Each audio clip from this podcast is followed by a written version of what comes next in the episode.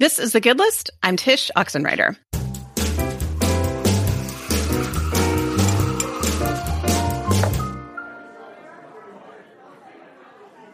And in this episode, I am joined by my friend once more, Seth Haines, as we wrap up our conversation about sacramentality. And like before, we have fun drinks with us. So, Seth, tell me what you are drinking. Today, I am drinking America's favorite tea. do you want to do you want to guess what that is? Lipton. Well, I don't know actually what it is, but it's Chick Fil A. Oh, got it. I see what you mean. Yeah, yeah, yeah. I had, I had a really late lunch today, and so I grabbed my drink and my salad, and then um, you know now here I am at the end of the day, and all I have to drink is my tea that I didn't get to drink over lunch. So that's that's the drink today. My weird, like, because I almost never go to Chick Fil A, so when I do, I like to get an unsweetened Arnold Palmer. Do you know what that is? Like, uh, is that lemonade? Half tea, half lemonade, but the unsweet of both because otherwise it's sickly sweet. Um, it's so dumb. I don't normally get that any other place but Chick Fil A, but um, that's my drink there. They have they have unsweet lemonade. Yeah, it's it's like barely sweetened or something. I don't know what Ooh. they do, but oh, ouch! I'm not good with sour, so I think that would. That yeah, would it, it's it's kind of tart, but I, I like mm. that. I don't like super sweet, so that's my drink. Well, I'm glad to know. I'll try it next time I go. uh, maybe I don't know. Maybe I won't. Maybe I will. But I'll tell you I did, and then okay. I'll say it was great. There you go. What, All right. What are you drinking today? Um, well, I am drinking because it's the end of a work week and it's kind of the end of the holiday season. It's not the end, I should say. It is near the end of the holidays for teaching. So I am drinking black coffee with a little bit of Bailey's in it. oh, um, yes, you are. I don't normally do this but it's very holiday-ish. And so Kyle bought some, I don't know, October, and it's barely been opened. And I just saw it sitting there and I was like, what seems Friday afternoon? And that called my name. So it's lovely. It's silly, but there you go. Well, I mean, sometimes silly is the right thing for the end yeah. of the work week. So it reminds me though, I laugh every time I drink this. When I moved back from Kosovo, I was 20, 22, 23, something like that. And I was on a long haul flight by myself from Eastern Europe back home. Uh, actually, I was going to London first for a few days. And I was enamored with the idea of the free alcohol that you get on international flights. Oh, and yeah. I had read on the internet, which I, you know, was still kind of a new concoction, this idea of drinking Bailey's with Dr. Pepper. And so I thought I would be fancy and sounds disgusting and drink Bailey's with Dr. Pepper. And it was horrific, but I did not want the flight attendant to know that I hated it because she gave me this look of like, you are a disgusting American college student. and so I wanted to prove her wrong. So I drank the whole thing and it was awful. So I think of that every time I drink Bailey's. yeah. When I, the first time I traveled overseas, uh, much like you, was before I stopped drinking uh, alcohol, actually. And I was on a long haul to South Africa. I was visiting a friend in Mozambique and it was kind of the same uh, same way. The, the, flight attendant came up to me and she said, "You know, would you would you like some wine some from South Africa?" And I said, "Yeah, sure." And she said, "Do you like white or red?" And I said, "Well, I I like both, I guess." And she said, "Okay, well, here are three little bottles." And she said, "Do you like beer?" And I was like, mm, "Yeah, I like beer." She said, "Do you like brown or yellow beer?" And I said, "Well, both, I suppose." And she gave me two cans of beer. and then she said, do you want any uh, liquor? And I said, well, I, I mean, I like whiskey. And she put a little whiskey down and she looked at me and she said, it is a very long flight. Oh my gosh. Did you drink it all? yes, 100%. Oh, okay. Yeah, I mean, yeah. it was like a 20 hour flight or something crazy like that. So, it, yeah. you know, I had plenty of time. That's so funny. Oh, good times. All right. Well, um, this conversation today, as we wrap up this idea of sacramentality, we're going to talk about something fun that you and I both really like a lot, and that's stories. And not so much stories on the writing end of it, which you and I both do, and which you and I will both talk about in the future, but more story enjoying, story consumption, which is what most of our listeners probably do. And a little bit, you know, kind of taking it a little bit deeper, we're going to talk about story curation. And I got this idea from this book called The Common Rule, um, written by Justin Whitmel Earley. You know this guy, right? Yeah, he's a great guy. Great. Okay. Guy. Good, good writer. Phenomenal writer. Yeah, he's really good. So we are reading this book. Well, we just finished reading this book in my one of my high school classes that I teach, this high school leadership class, and it's this um, idea. The common rules is four daily habits and four weekly habits that you do in rotation. And the idea is that you do them with other people, hence the common. And um, the premise being when you do them in community, not only do they, are they quote more effective because you have that accountability and the camaraderie, but there's also something that helps you transcend a little deeper into this idea of what what the point of good habits are to begin with that it's not just about you it's about being a better friend, about being in community and um, keeping the focus away from you. Anyway, we could probably riff off this whole book at some point, but the chapter that I thought was really fascinating to me was um, Weekly Habit 2, which we did not too long ago in my class. And it's this idea of curating media. And I wasn't quite sure what he meant, although I knew what curating meant. Obviously, I knew what media meant. But his point is this idea that because even though storytelling has been around since the dawn of time, the idea of curating is a necessary modern concept because we're bombarded with so many, we can't consume all the stories we've been given. Whereas yeah. thousands of years ago, you sit around the campfire and you hear the story that gets told, and that's the story you consume. Yeah and now we're surrounded by these campfires and we're overwhelmed. So, Seth, I am curious. Um, whenever you guys like sit down to watch something as a family or read something or whatever it is, but like consume a story, do you guys have a plan going in or do you do that like scroll and then sit in indecision for minutes and minutes? Yes both. Okay. I would like to say that we're super intentional about the way we curate stories, and there are seasons when we're at our best where we do. Um, so there are certain shows that, as a family, we've just decided like these are stories that we want to know, these are stories that we're going to watch, or these are stories that we're going to read. Um, but you know, I think like so many people, you know, you get to the end of a long work week and you're tired and you sit down and you don't have any more willpower to do anything. And so I think in times like that, we tend to be a little bit more lax and, and there is a little bit of that scrolling. And we've actually talked about sort of intentionally getting away from that, uh, for the Advent season, which we're now in. Um, and we've tried to do that and it, it, I think it's been, it's been pretty helpful. Um, but I think having for us having a, a plan really starts uh, by being intentional at the dinner table and then mm-hmm. limiting how much time we have, you know, at the tail end of the night to talk about uh, or to to consume other stories. And I think part part of what we're discovering is the more we sit at the table or the more we sit in the little living room area without the TV um, and talk together, the more we start to um, listen to each other's stories and make up stories more um, mm-hmm. and curate sort of our own stories. And so I, I think that's kind of our approach to it. It's it's definitely far from perfect. Yeah. How remind me again how old your four boys are? Like what's your age range here?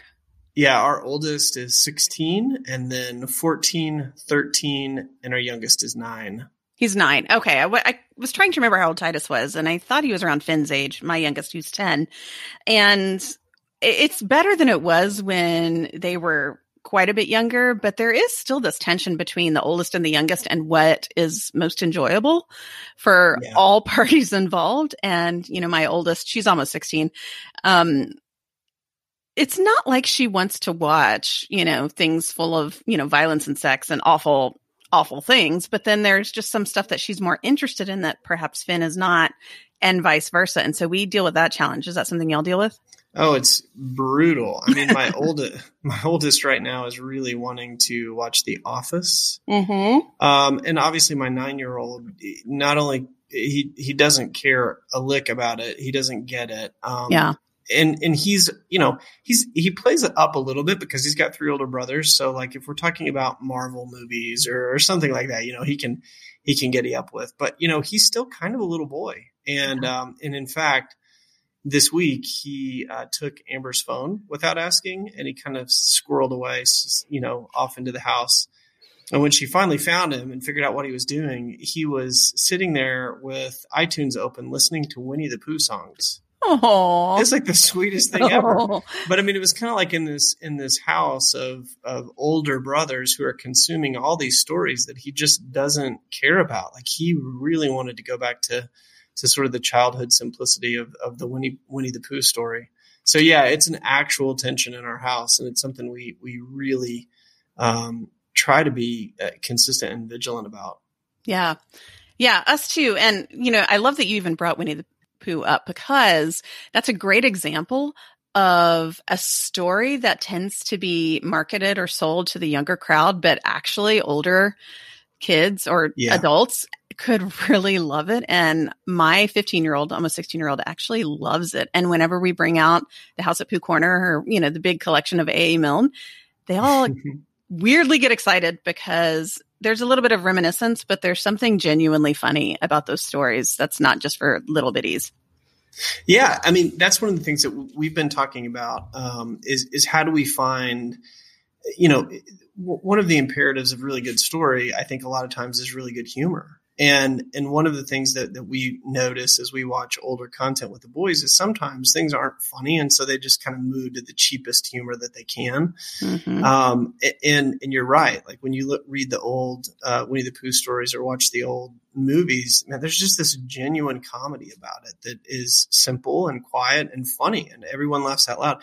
We noticed that this week watching old um, Roadrunner and Wiley Coyote uh, yeah. uh, Looney Tunes um, we got into those again this week, and and we all were gut laughing, and it's just the simplest little stuff, and the story is simple. You know, mm-hmm. it's the chase. It's the story of the chase, and we all know the story of the chase. Yeah, and it's yeah. so it's just a simple, easy way um, to, to identify with you know this this primal story and to get a really good laugh at it at the same time. And, you know, I really like this idea that um, Earley talks about, which is this idea that the art of curating stories, because of the just sheer volume that we have, it's actually a sacramental virtue. It's a, a literal virtue to to curate our story as well. And I think that there is something to be said about finding Looney Tunes funny, finding Winnie the Pooh funny, because you haven't been numbed or you haven't been, um, you know, I hate to say brainwashed. That's not really what I mean, but, um, diluted with just some dumb humor. And I really like that he talks about this. It's not so much curating for like the quote good and bad when it comes to wholesome uh, storytelling, which is easy for parents to do, but it's simply like good versus not good art. Um, and that most of what he says, this is a quote, most of what gets labeled entertainment is really terrible. We get the entertainment we deserve.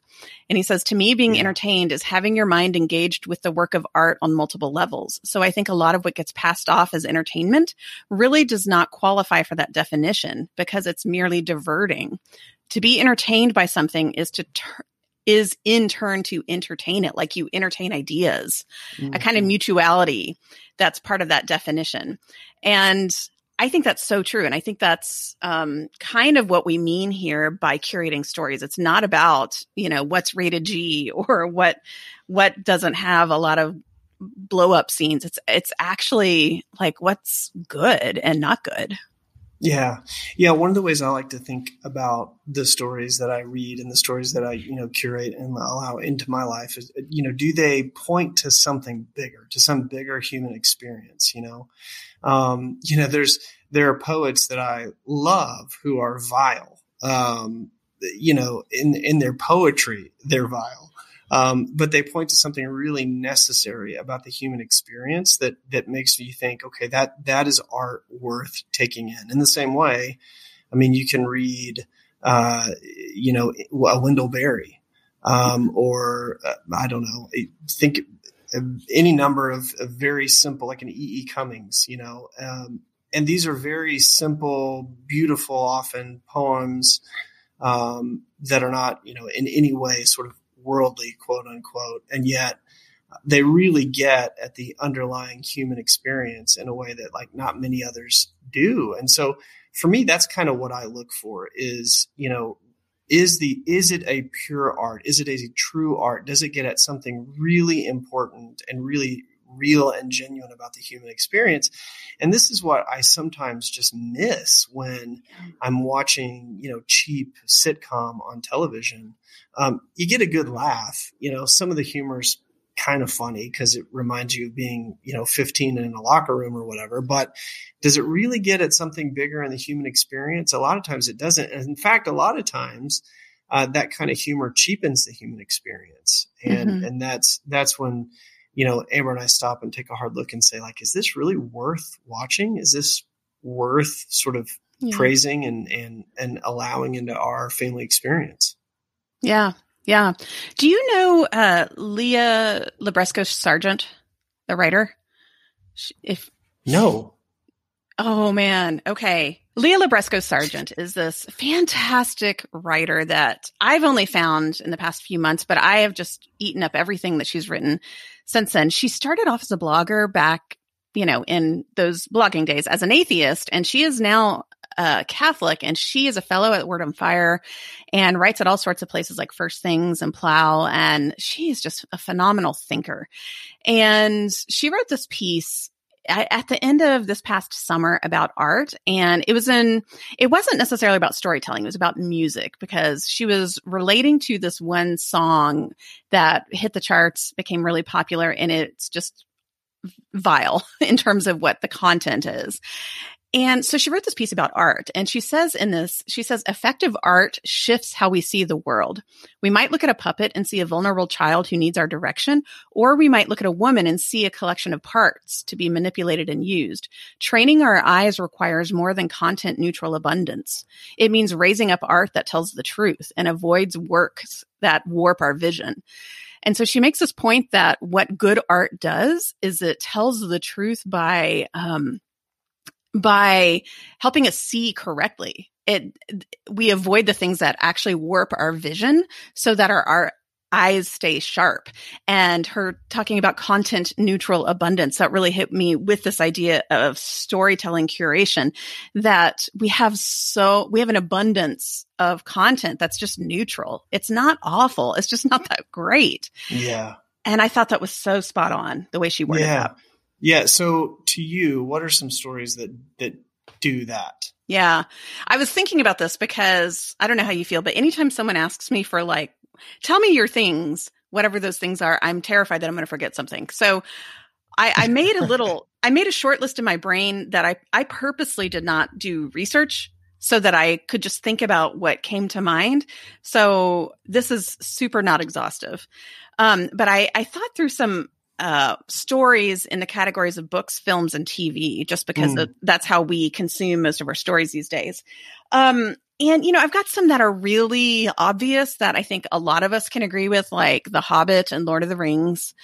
Um, yeah. Narnia, A Wrinkle in Time, all these childhood stories that are about a journey, about a misfit, uh, or a group of misfits, and about this idea of every things are not all they seem and that the the journey is the redemption of bad to good yeah. and i think those are stories that are n- more than good they're formative mm. and they do that thing that leah was saying they actually help us see clearer so to me those are the three that came to mind for like childhood formation yeah. um, and almost like essential for childhood reading or maybe watching afterwards.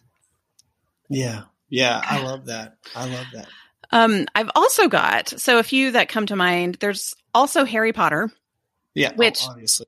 I know. I almost feel like that's so obvious, but it's really true. There's a reason it's so popular and so much a part of our um, DNA as a culture. And that's because it speaks into those truths that kind of peel back the vision of this is not all there is, I think.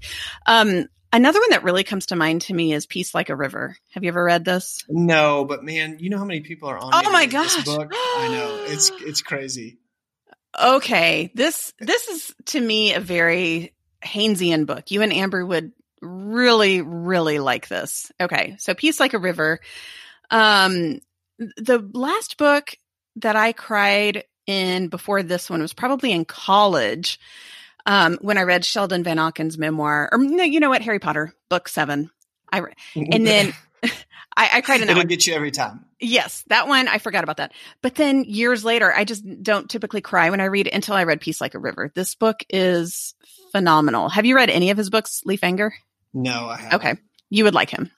So, um, that book is truly sacramental. It's oh my gosh, it's so good. It's so good. So, so you know who's on me to read that book? You know Shawn Smucker. Yeah. Sh- Sean, the novelist, is on me like literally monthly, um, and Nate Pyle both. They're like, "Why have you not read Peace Like a River or The River Why?" I've, I've not read either, I haven't read the Um, second one, but yeah. Mhm. and they are like on me monthly, and I, I know I need to do it, but now it's just iconoclastic to not. Yeah. Yeah. You have to. Um, it's required. I would say also Steinbeck, a lot of his stories. Yeah. Um, I know you're a big fan of his and Oh man, yes, I love, you know, I taught American Lit last year for high schoolers and that was probably my favorite section when we read, all we read was of Mice and Men because we didn't have time, but we did a few short stories of his, um, from Travels with Charlie. And I loved watching the kids respond to Steinbeck because we did it right after reading The Great Gatsby, which I love, but is so hollow.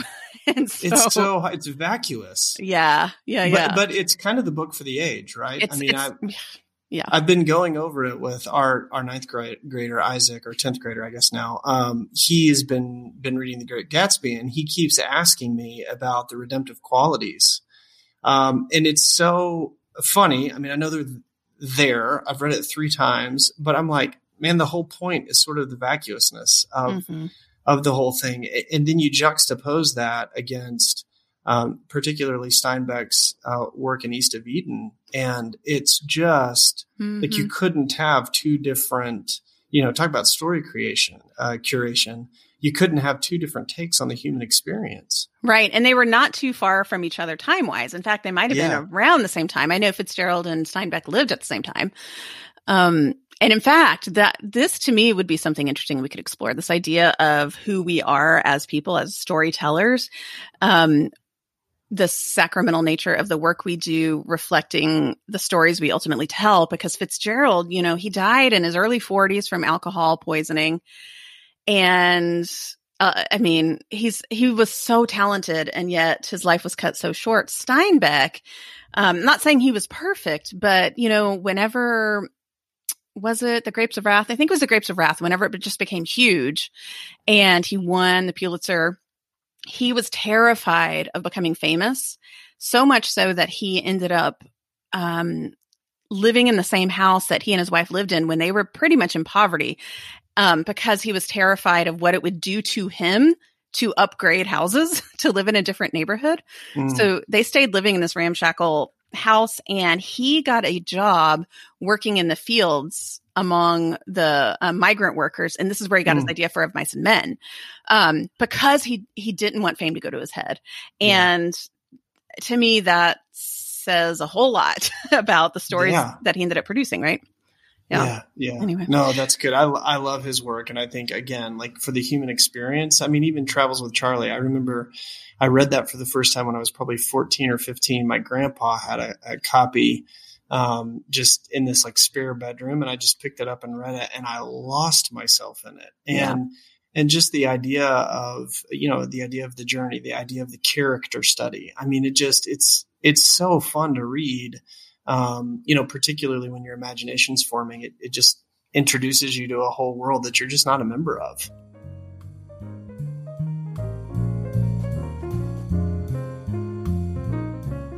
End 2020 and start off 2021 on the right foot with sustainable shoes and bags that are actually beautiful, stylish, eco-friendly, and are made from fabric that's soft, amazingly durable, and machine washable.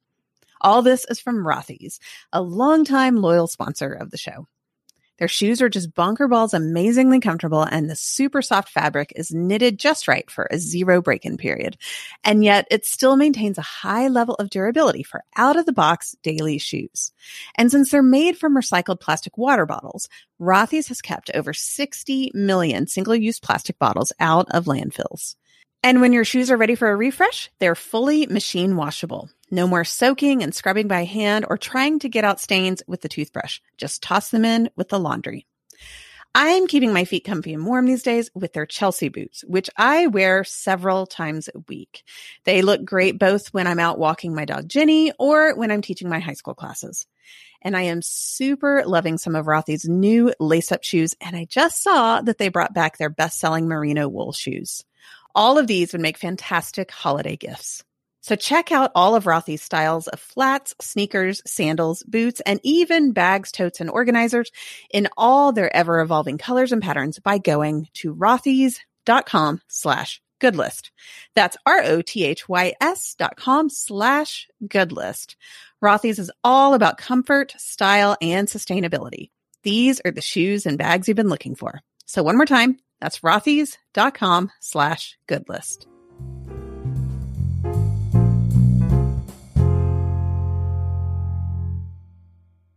Um, okay, so films, this is a hard category because I feel like there's so many out there and there's a lot of good ones out there, even ones that you wouldn't um, necessarily put in the category of sacramental, but I think are in a way, or at least have sacramental qualities, such as the Avengers.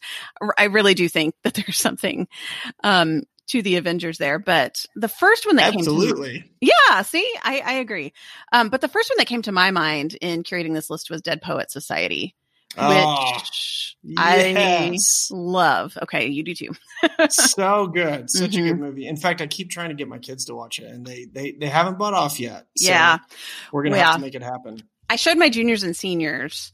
Um, I I rewarded them. So we do this thing in my class a lot of times. Whenever we read a book, if we have time, we'll watch the movie version of it. But as a reward for having read the book, um, well, I had them read uh, Confessions by St. Augustine. Yeah, and yeah. there's not a movie, at least a good movie of Confessions. There's like some really terrible um, Christian biopics of his yes. life, and it, it, it's it, not good. Um, so I told them, okay, we'll we'll read or we'll watch a movie that has some kind of nature about the divine and about um, the hero's journey somewhat. And yeah. so I picked Dead Poets and they were in rapture. They were sucked in. And at first they were kind of laughing at it but it didn't take long for them to just get sucked in. And yeah. we and tate loves it too. So i think you have to be older to watch it and appreciate yeah. it. Well, i mean you could watch it younger but you won't appreciate it as much. Yeah. Yeah. You know the movie that comes to mind when i think of of like really capturing the human experience and telling an important story is d- did you ever watch um, almost famous the cameron crowe film? It's been a long time. Um, probably almost 20 years since it came out since i've seen that but yeah that's a good one it's one of my favorites because it kind of does, um, you know, it, it ta- it's, it's the hero's journey, but in sort of a different way, right? It's, mm-hmm.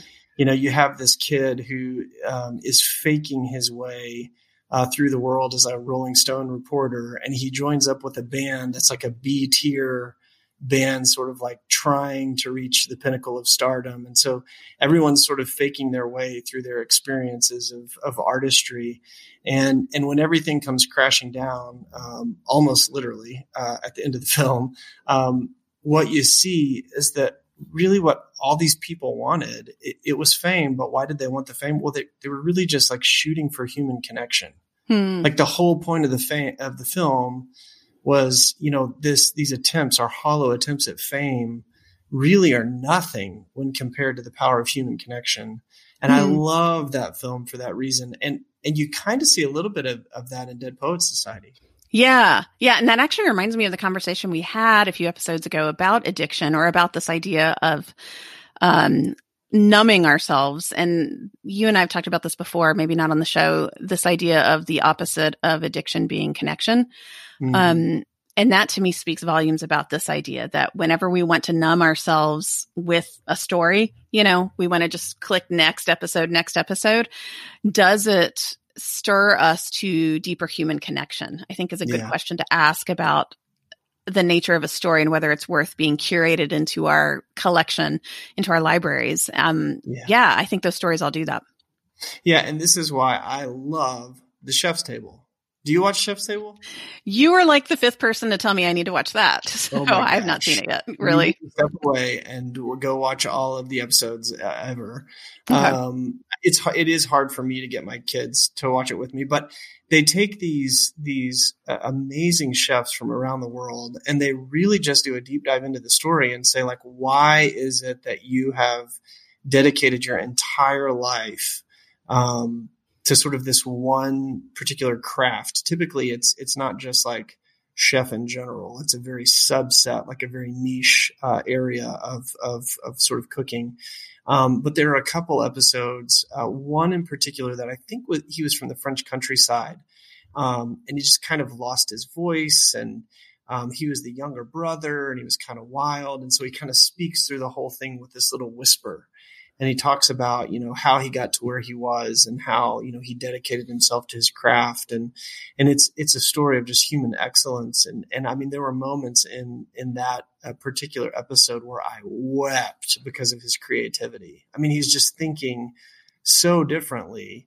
Um, there's probably nothing else in the world he could do and be successful except what he's doing. And there's just something really beautiful about that. But all the stories are that way. They're so deep and so rich and so human and so sensory. And this is these are true stories, right? This is nonfiction.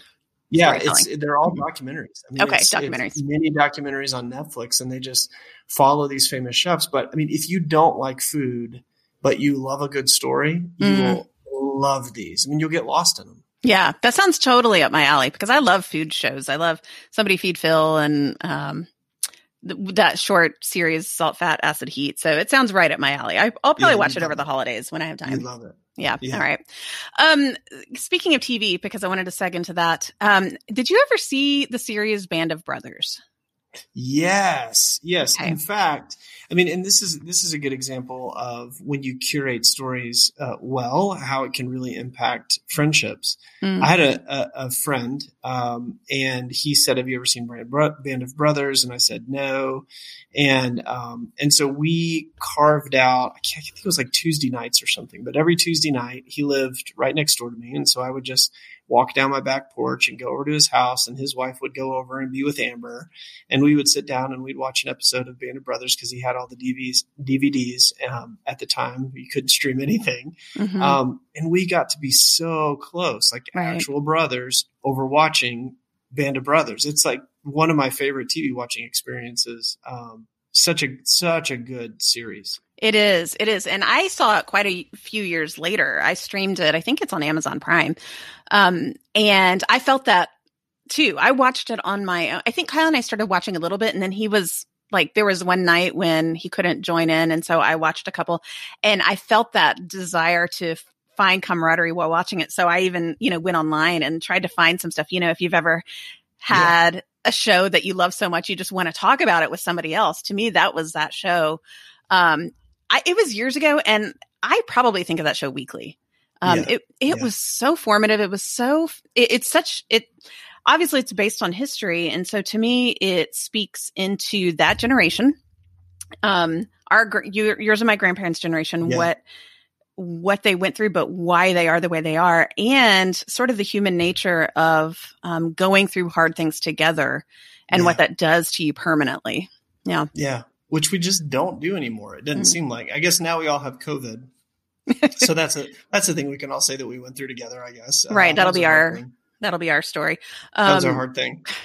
Yeah. I mean, that's a whole thing that I've thought about frequently during 2020 is this generation going through World War II together.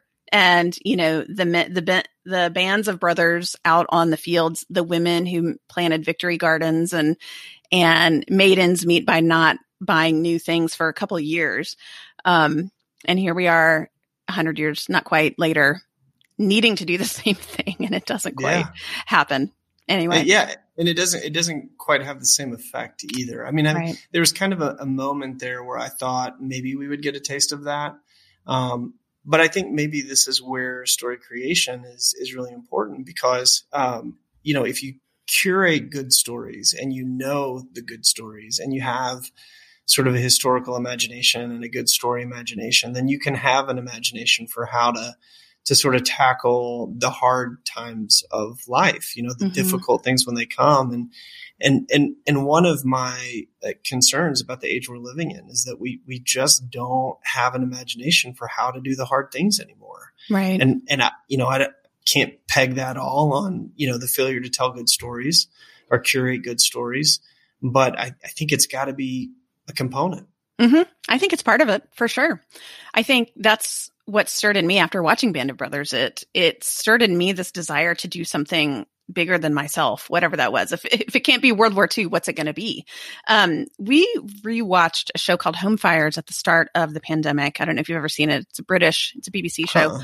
Huh. Um, it was my second time to watch it. We showed it to the kids. The thing that's frustrating about it is that it ends after season two abruptly because it was canceled to Oh. much to the chagrin of many people. Like I was reading on forums afterwards because I went online and a lot of people were complaining and I had never heard of the show when it first came out. It was like 2015 or something, but it's about World War II on the home front. So that it takes place in England and it's about the women who stay back and basically take care of the village while the men are Oh, off wow. or the and the older men you know the butchers and the yeah. farmers that stay back um, and so it's the same kind of camaraderie and um, fostering of community through going through something together on that side Yeah. so that's another good one Yeah. um You so know, what's, you know what's you know what's interesting as you t- have talked about your shows. The common thread.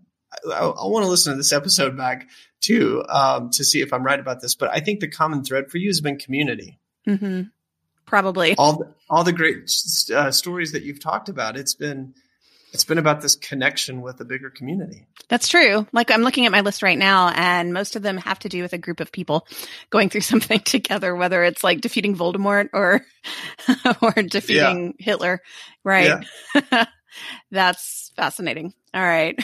well, And I think, and, and maybe that points to the bigger sacramental reality. I mean, for you, um, one of the things that you cherish and one of the things that you love is just this notion of, of bigger connection and bigger community. And I don't think this is just a Tsh thing, right? I think this is a human thing. We, we all want bigger connection, bigger purpose. And, and maybe the stories that we curate should point us to bigger purpose, bigger connection. hmm and you know what? I love that you bring that up because Justin Earley in the Common Rule talks about this. Like he he recommends that the stories we curate, uh, we curate them for beauty, for justice, and then he says for community.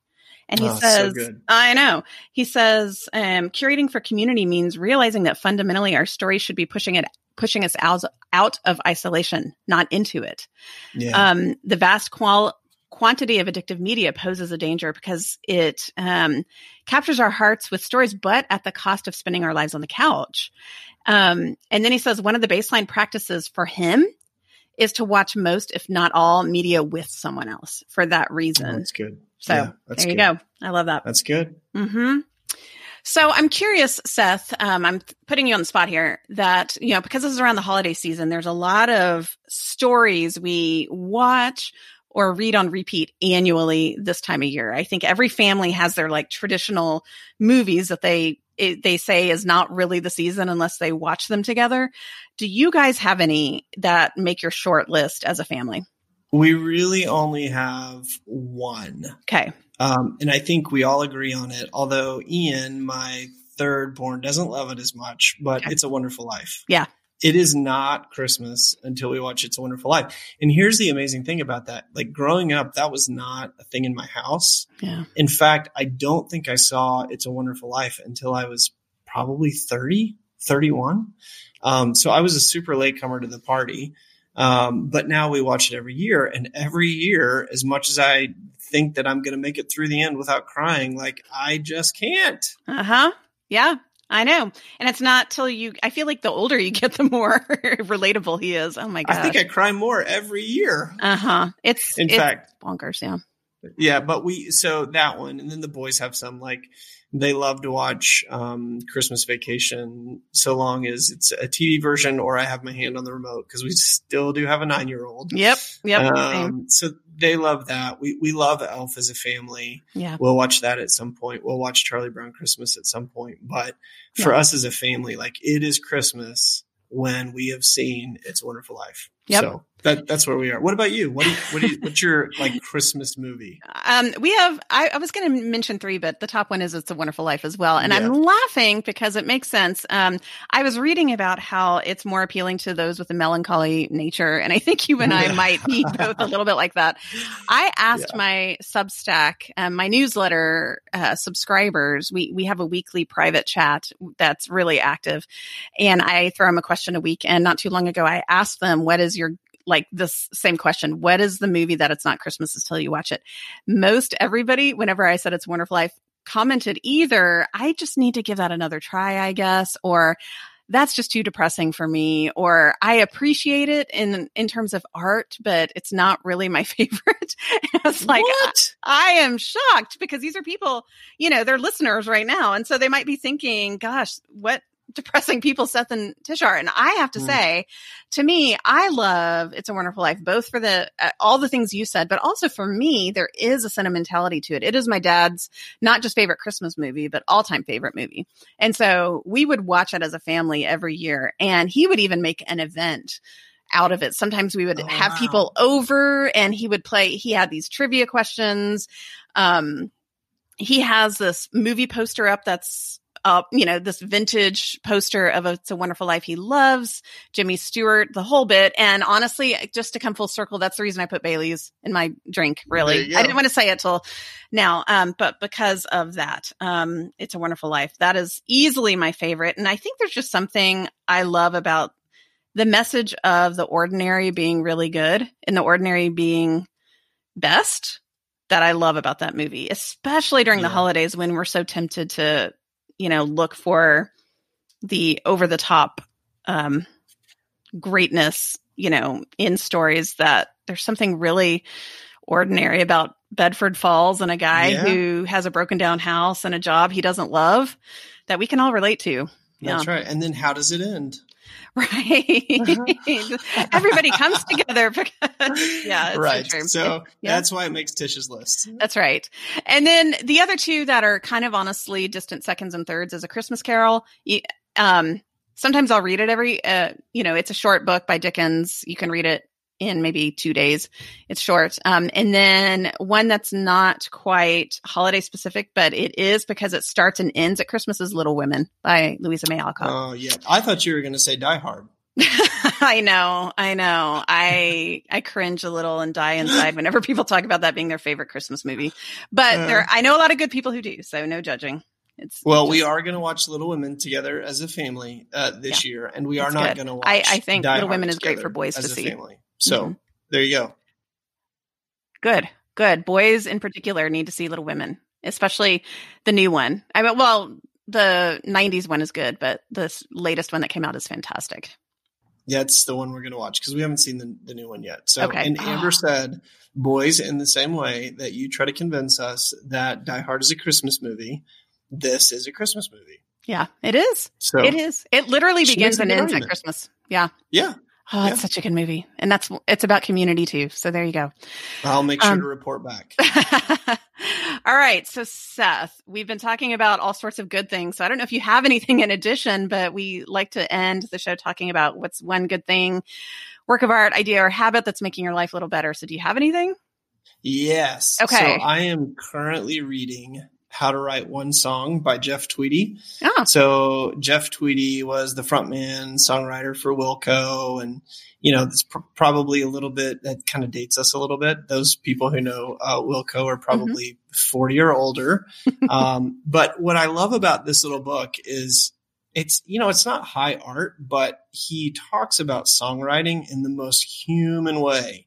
And just how to use language to get into the human experience and to share emotions and how to play with words and so as a writer, um, even though I haven't written a song probably in five years, I used to write a lot of songs, but as a writer, as someone who loves poetry um, and writes some poetry and writes uh, fiction, just the idea of wordplay and human experience and emotion is so good. And it pairs well with um, what we're talking about because we're talking about stories and he talks about writing stories. And it pairs well with my sweet tea because on the front of this uh, book, How to Write One Song, uh, it's the artist's, you know, upper half of his face in a cowboy hat.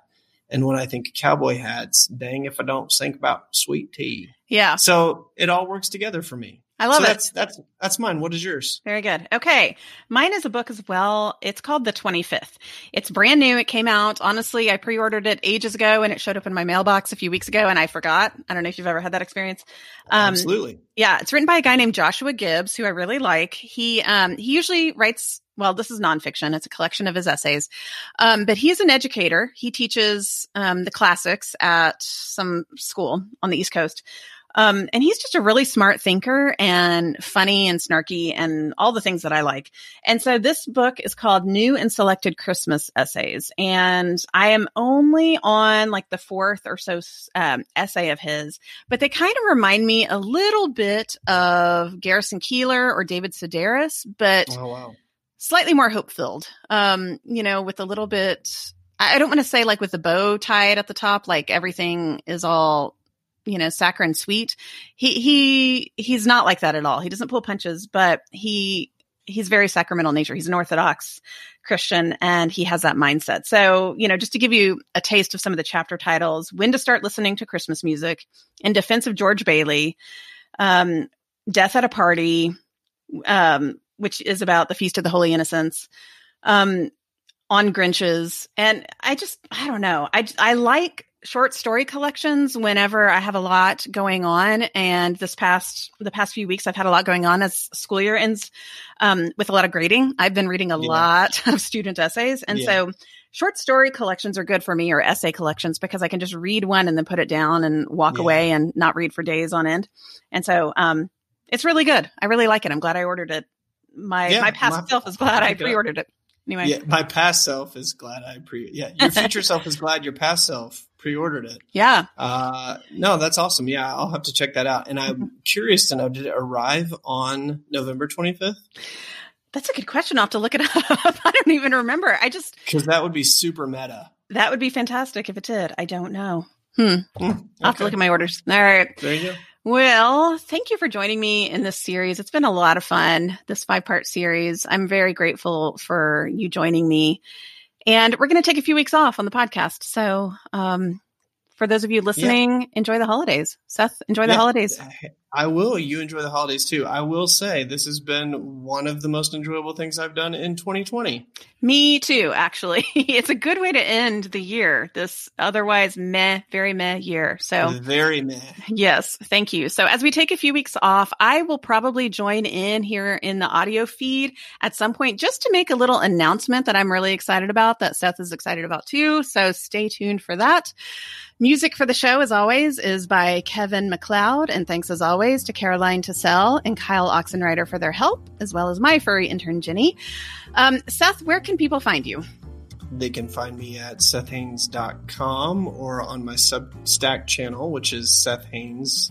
Uh, it's H A I N E S. So just search that in Substack. Or uh, you can find me anywhere uh, the little at sign is used. Uh, S E T H H A I N E S. So that's Instagram, Twitter, anywhere like that. Very cool. And we'll put links to all that in the show notes as well. You can find my work at tshoxenreider.com, where you can find links to my books, my newsletter, my audio series, all my things there. So just head head on over there. All right. So I'm Tsh Oxenreider, and Seth and I will be back here eventually. Have a great holiday season, and thanks for listening to the Good List. Seth, thank you for joining us. Thanks for having me. It's great fun.